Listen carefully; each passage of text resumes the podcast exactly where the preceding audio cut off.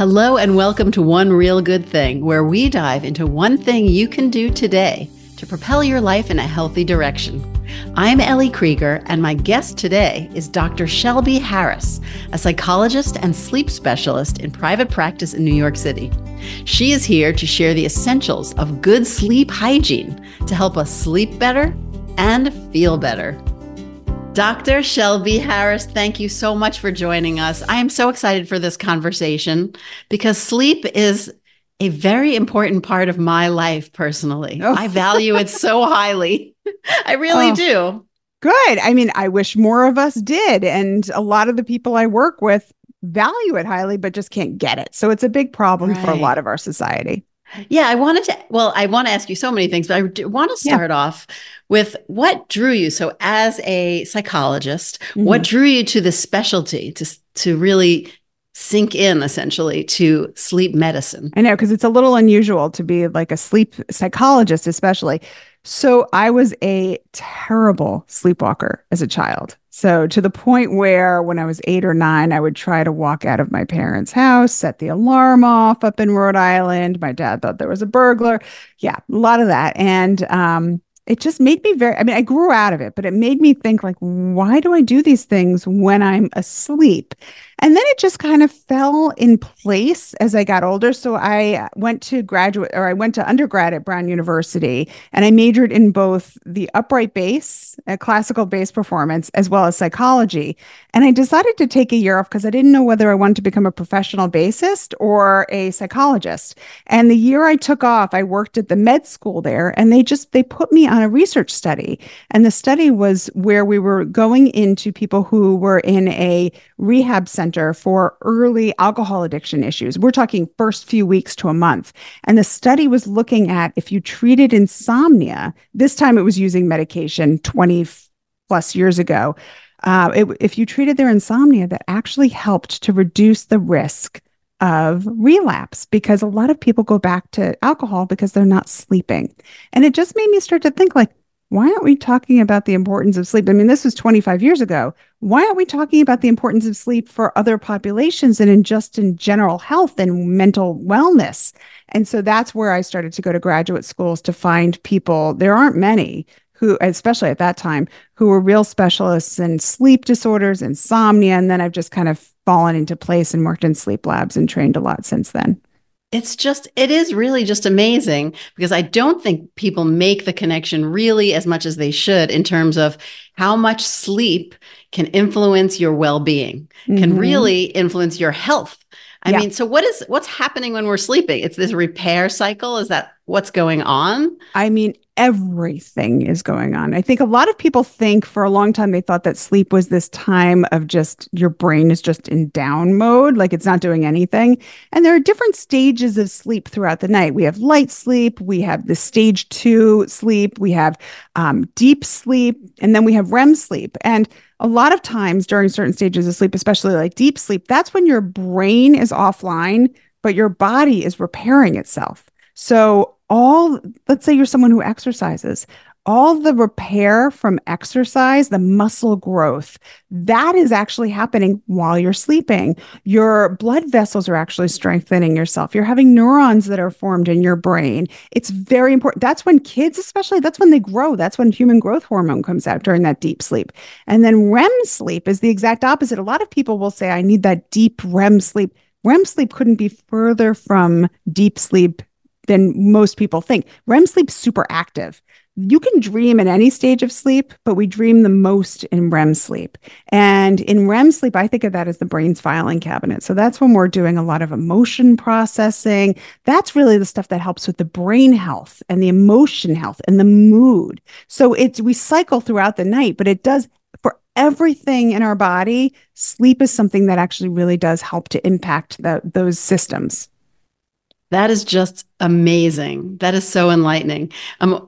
How big of an issue is sleep in our society? Like, is this and if all of you listeners could just see the eyes popping, Shelby's eyes just pop like a lot. Huge is the answer.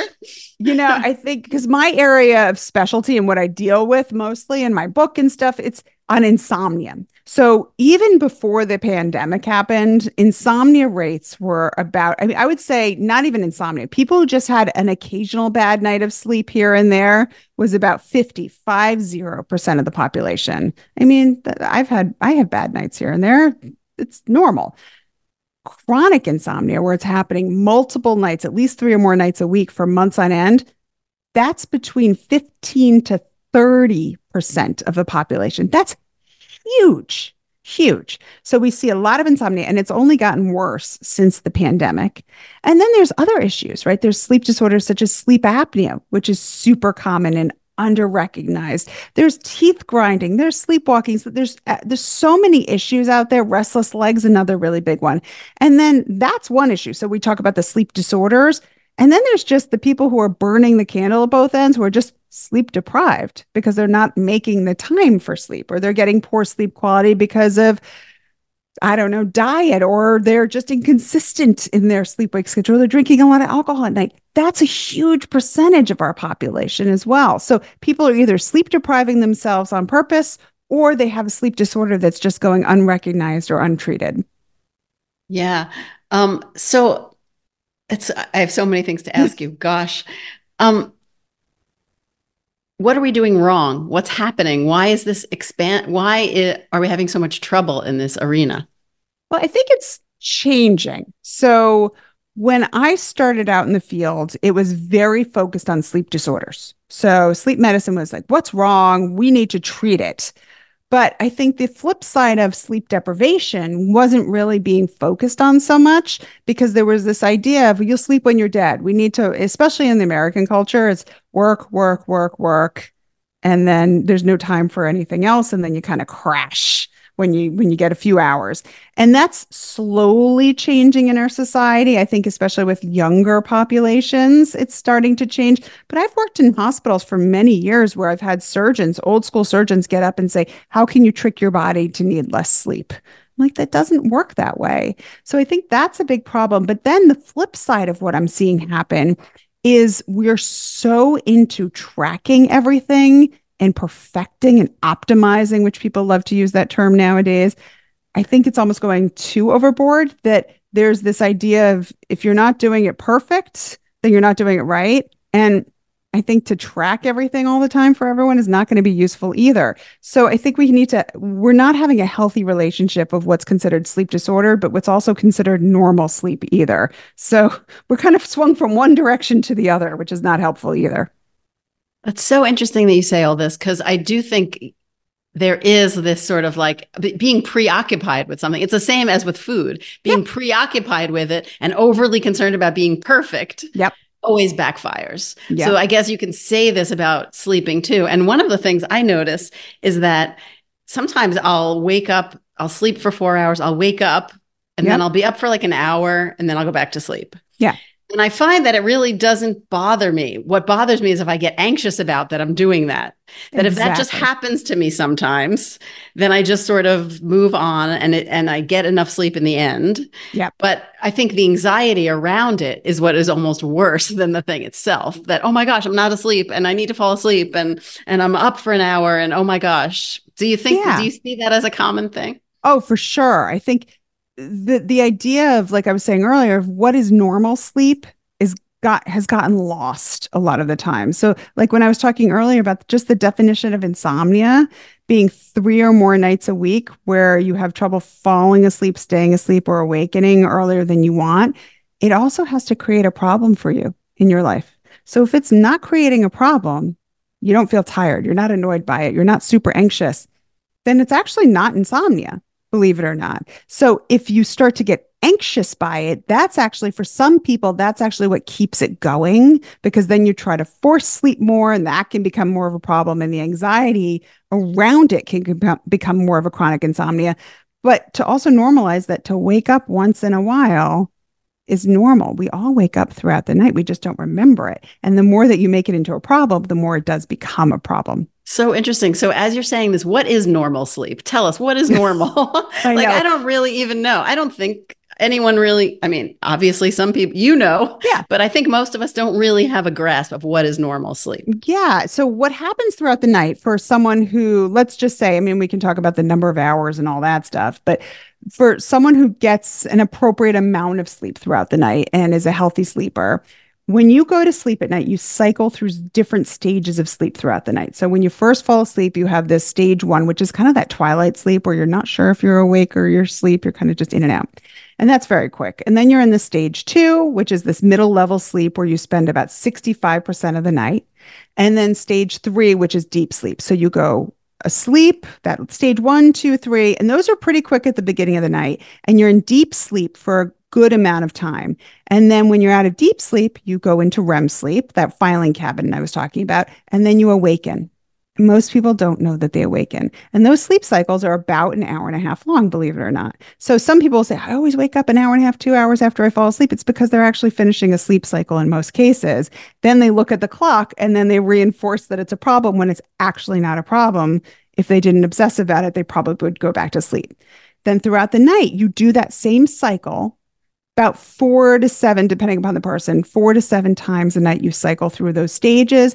Quick awakening, go back to sleep. And as the night goes on, we spend more time in REM sleep throughout those stages and less time in the deep sleep, which is why you can dream in any stage, but that's why you tend to remember your dreams closer to the early morning hours because you spend more time in REM sleep. It's so fascinating. So it's absolutely normal. We have the okay that is absolutely normal to sort of awaken maybe several times in the night, and then just don't take that as something to panic about, but take it to just like, okay, relax into it and let the cycle start again. Exactly. If you feel like you have trouble going back to sleep routinely after an awakening, and that happens multiple times a week, that's problematic.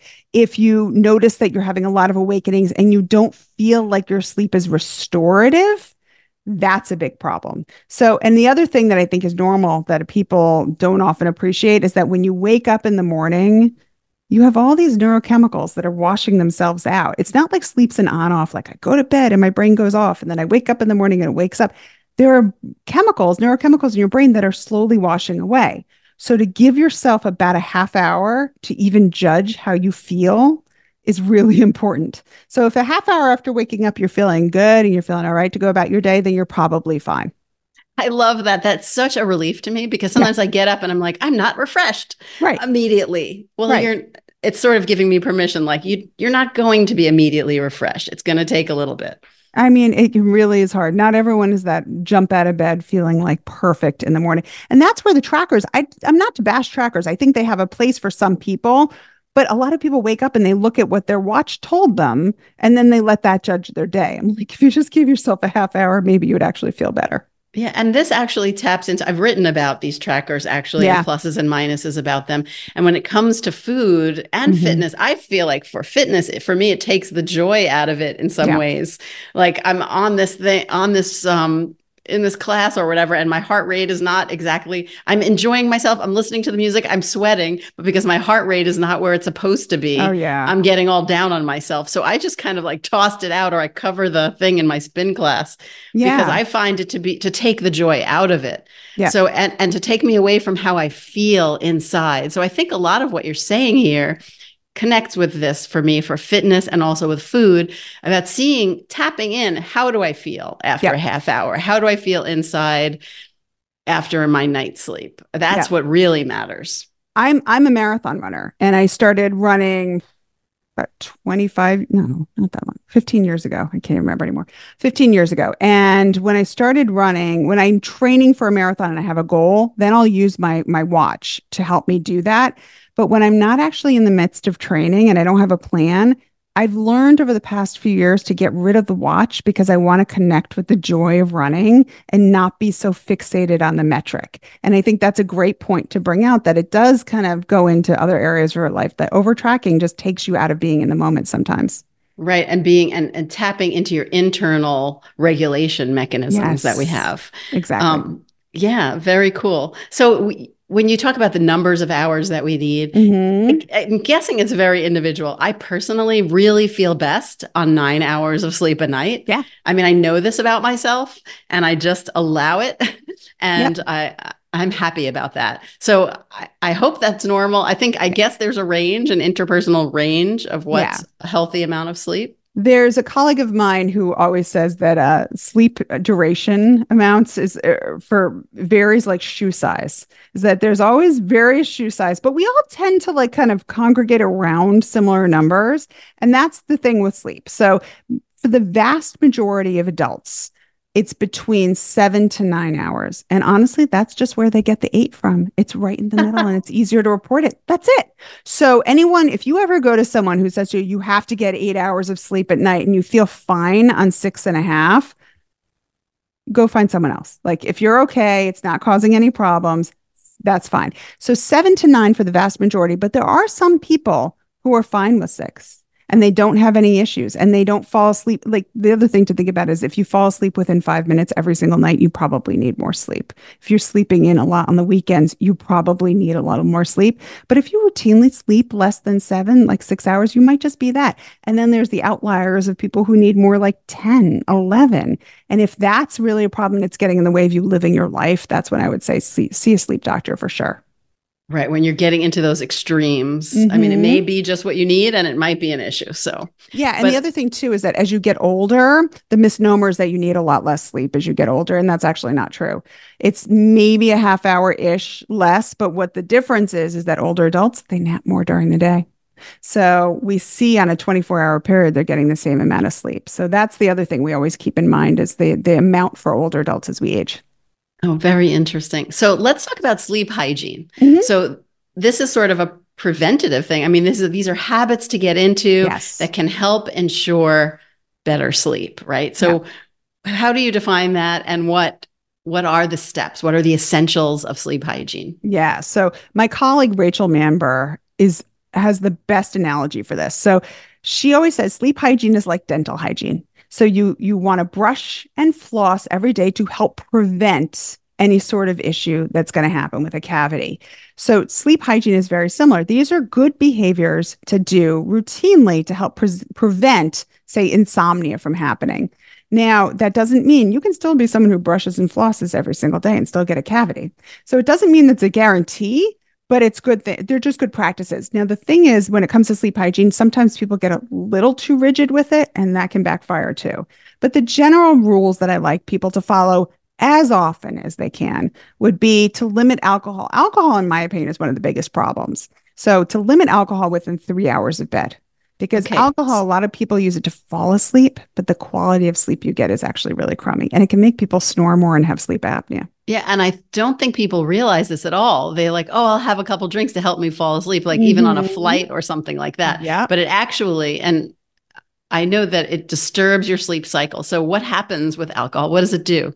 So what it does is it impacts your REM sleep that you're having. So it negatively impacts that and it causes much lighter sleep. So you don't feel like it's as restorative and it can cause more awakenings for someone simply because your body is now craving more alcohol to go back to sleep. And the other big problem with it is, I mean, I've seen countless patients over the years who say, I have to have a shot of whiskey or whatever before I go to bed. And then over time, it becomes a shot and a half, then 2 shots because you become dependent on it. So it's really not a good strategy to be using. Now, that being said, I'm also a realist. And if someone wants to go out once a week and have that glass of wine at dinner that's a little closer to bedtime, fine. Just know it might impact your sleep. Just don't make a habit out of doing it within those 3 hours. The other big thing is caffeine. And the problem is there's these hard and fast rules that we'll often say of like limit caffeine within 8 hours of bed. But the issue for that is that some people actually do metabolize caffeine a little bit faster or slower, and we don't really have good blood tests to be like, you're someone who's this. So, and there are other things like medications that can impact how fast you metabolize caffeine. So we always just say 8 hours, and then as you get older adults, sometimes I'll say 12 hours. Caffeine, also the misnomer with it is it doesn't just keep you awake. You might still be able to fall asleep with it. It causes lighter sleep throughout the night. So caffeine's a big one. So people think, oh, it's no big deal. I fell asleep just fine. Mm-hmm. But it's disturbing the quality of the sleep. And I think people just judge the way something affects their sleep by if they can fall asleep or not. So that's clearly not the ruler we need to be using here. Not the benchmark. And if you need to get through your afternoon with multiple cups of caffeine, then we need to have a talk about you maybe seeing a sleep doctor, because there might be something like sleep apnea going on. And then the other, there's a number of sleep hygiene rules, but the other really big one, in my opinion, is consistency of sleep-wake timing. There was a consensus report by a number of very big name sleep medicine professionals that came out a few months ago. And in that report, they said essentially that sleep-wake timing, consistency of your timing, is more important than many other of the things that we follow. And sometimes we argue that consistency is even more important for some people than the amount at first. So we want to work on getting you consistent, because that will help consolidate your sleep, get you falling asleep faster, staying asleep more, and then you work on getting more sleep over time if you need to. But it's when you sleep a lot later on the weekends, or you're going to bed earlier, that actually can really impact how the quality of the sleep that you're getting. It's so interesting the way our bodies work and how this all really works together, because from a nutritional point mm-hmm. of view, the consistency with meal timing, our body just really loves this like consistent beat and what knowing what to expect. With meal timing, just having a consistent eating timing helps your metabolism, helps your LDL cholesterol, helps all of these markers for health. Yeah. And it's just remarkable. It's that simple thing of just being consistent. And again, not being rigid. I think none of us are saying be rigid about this and make yourself crazy if you're not eating exactly at noon, or you're not falling asleep exactly at 10, or whatever it may be. But it's this notion of trying to get into a rhythm with your day, mm-hmm. with sleep, and I'll bring in with eating as well. Yeah, I think these things are what sets our body's circadian rhythms, that body clock, circa meaning about, dian, a day. So it's a clock that's set into us. And it's not like we have a switch that says today is a daytime or a weekday schedule that we're going to follow, and this is a weekend. Our bodies haven't adjusted and evolved to that. We're really built the same as we were 1,000+ years ago, before there was electricity in modern times. So we really need to try and follow that clock, because that's really the stuff that helps to, even with eating, that's the stuff that really helps keep our sleep-wake schedule much more intact. So in terms of good sleep hygiene, we have already avoiding alcohol 3 hours mm-hmm. before bed, not having caffeine in the afternoon, consistency of sleep-wake cycle. What about, I hear so much about, looking at your phone and the blue light and all that. Does that really matter? So yeah, it does and it doesn't. So the screens are not ideal, but believe it or not, the research behind it, I think people villainize it to the point where it's like, I have patients that will get up at night and like cover their eyes to walk to because they're afraid of any light exposure. Like, it's okay. But blue light, it does have some effect, but it's not like it's going to keep you up all night long. Some of the research actually shows it really just delays sleep by about 10 to 20 minutes max, believe it or not. So I try to get people to try and stay off of screens for about a half hour to an hour before bed, but that's not always possible for a lot of people. And I don't want people to think that it's going to ruin their night if they had to look at their phone. What I would argue that's a bigger issue for some people is not just the blue light, it's really what are you looking at on your phone? So a lot of people are binge watching shows, and then they let it autoplay into the next show, and they're not turning it off because they got sucked into it. They're looking at social media. They're checking their texts, their emails. That's all the stuff that's even, in my opinion, can be more alerting than just the blue light itself. So you want to watch the blue light, but I like to stay off the screens just because of the emotional and mental stimulation that it creates. Yeah, I'd love to talk a little bit about that, because personally, when I'm about to fall asleep is when all of my anxieties, I'm doing fine all day long, I'm having a good day, and then I wind down and something happens to my brain, and all the things that I worry about and all the things I'm anxious about suddenly come to the top of my mind. It's the weirdest thing. Well, because there's no more quiet. Now it's quiet. There's no more distraction. Yeah, maybe that's it. I just read something funny on social media that said, don't trust anything your brain tells you after 9 p.m. And I've been saying that to myself, like I'll mm-hmm. have all my insecurities, all my anxieties will come out after 9 p.m. And that now I just say like, don't trust you. Talk to me in the morning. Yeah. And there's actually some science behind that. 9 p.m. could be, it depends on what your sleep-wake schedule naturally is. But in the middle of the night, what happens is your brain's prefrontal cortex is actually offline. And that part of your brain is what is the judgment and reasoning part of your brain. So it's really, that's why some people will go and just eat lots of food in the middle of the night, or they'll, you know, there are people who buy things online that they would never buy during the day because that judgment and reasoning part of their brain isn't there. They don't have the filter anymore. So if that wakes you up, what do you do? Yeah. So before bed, so if you're kind of hinting at, sometimes it can be worry or anxiety or just like a busy brain. There's a few things that I love to recommend first and foremost. So the first thing doesn't work immediately, but it's meditation, but it's not meditating at night. So a lot of people will use the apps to kind of fall asleep to. I recommend, and I'm talking 5 minutes, like quick meditations. It doesn't have to be with an app, but you can use the app to give you something to focus on. 5 minutes of mindfulness meditation where you're just noticing your brain wandering and then getting back onto whatever it is that you're doing in that moment for the meditation. So it could be tasting your food. It could be looking outside, listening to music. It could be walking and noticing your footsteps or using an app that's guiding you. But the point of a mindfulness meditation is not to focus the whole time. That there's no way to do it right. It's the recognizing when your brain goes off and saying, nope, not now, back on the exercise I'm doing. Nope, not now, back on the exercise. That's strengthening you to be able to focus in the moment and recognize when your brain kind of starts to get busy. So if you start doing that more during the day, guess what? When you get in bed at night, you're going to recognize when your brain is so active that you can say, no, let me just focus on my breathing. And you can let, it's like, it lets you soften that busy brain a bit more. Problem is, it doesn't work immediately. So people will try it for 2-3 days and say, I can't do it. I didn't do it right. It doesn't work. It can take a month, 2 months to really work. And if you can't find 5 minutes in your day, that's a bigger issue, right? Where you can't just sit and just focus for a moment. So mindfulness is one of those things that actually is really effective for busy brains.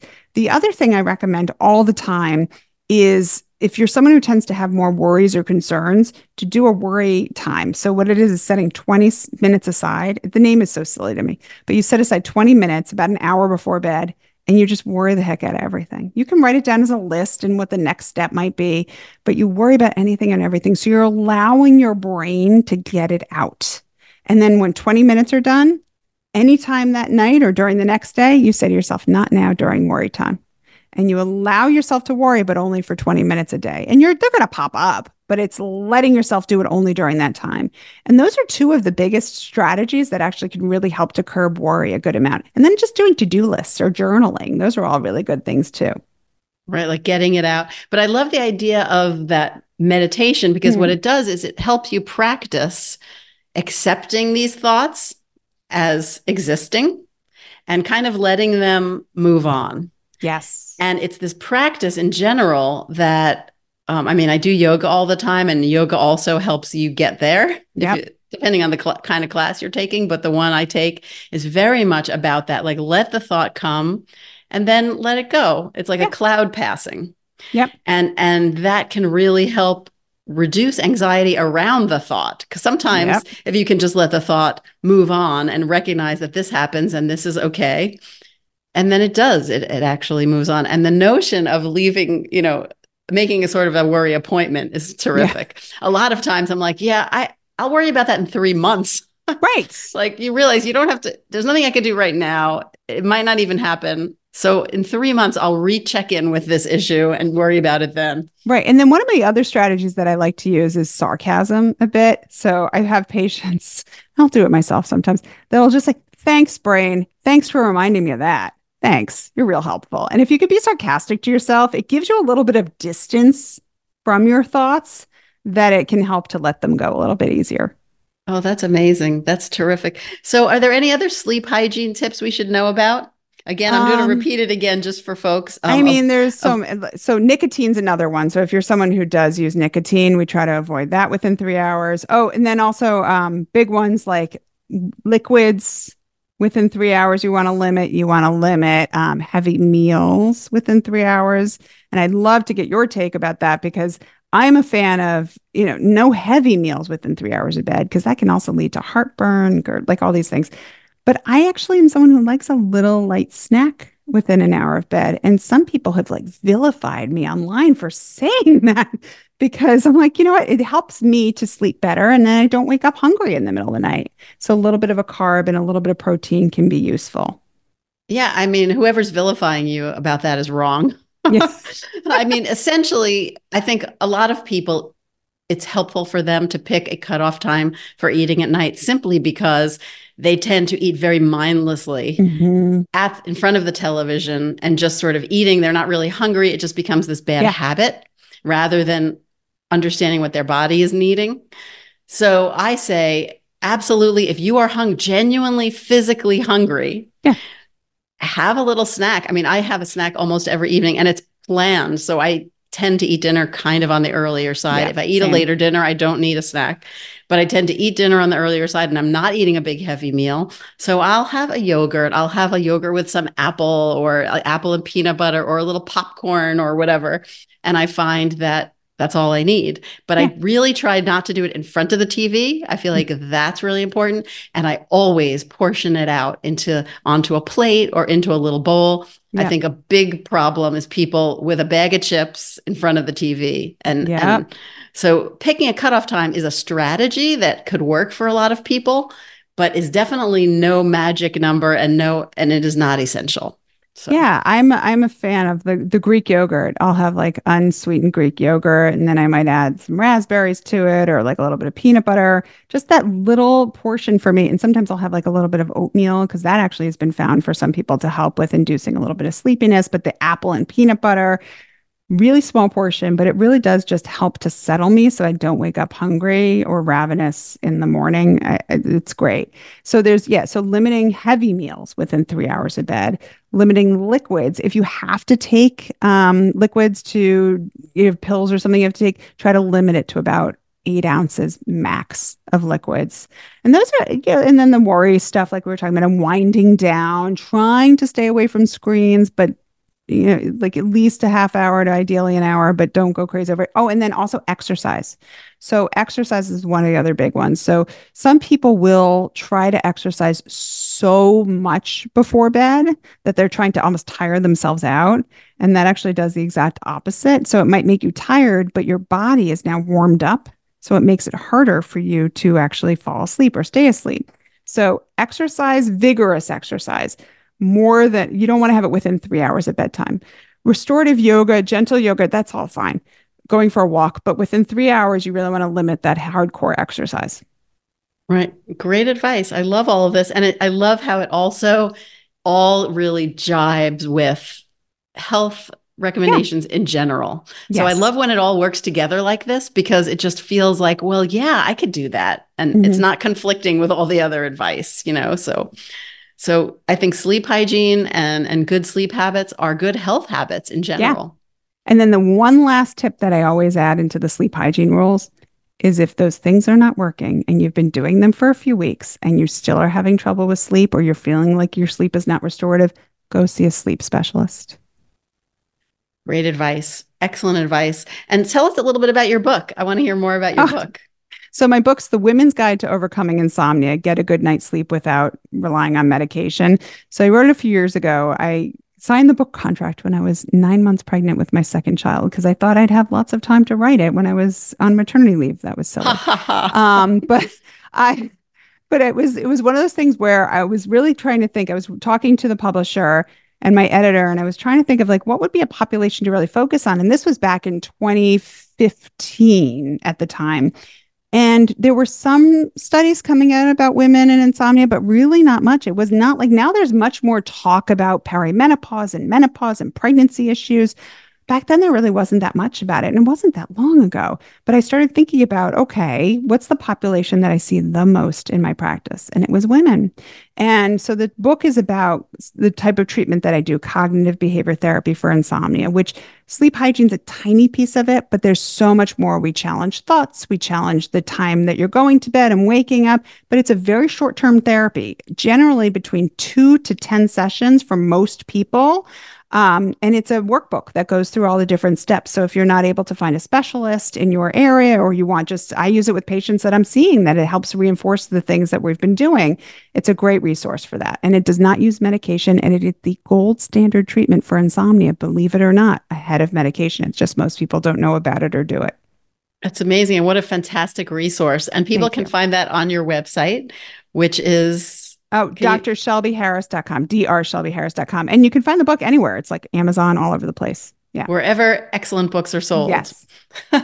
Well, Shelby, thank you so much for being here. I am inspired. I'm going to really make more of an effort to practice some of these sleep hygiene ideas, because I think I'm doing most of them, but I think I could do better. But I'm going to do it, and I'm not going to stress about it. And that's the important thing. That's the key. But thank you so much for having me. I'm really excited to have been speaking with you. Thank you. Thanks for listening. I hope you're inspired to practice better sleep hygiene to get the restorative sleep you need. Join me next time for another One Real Good Thing.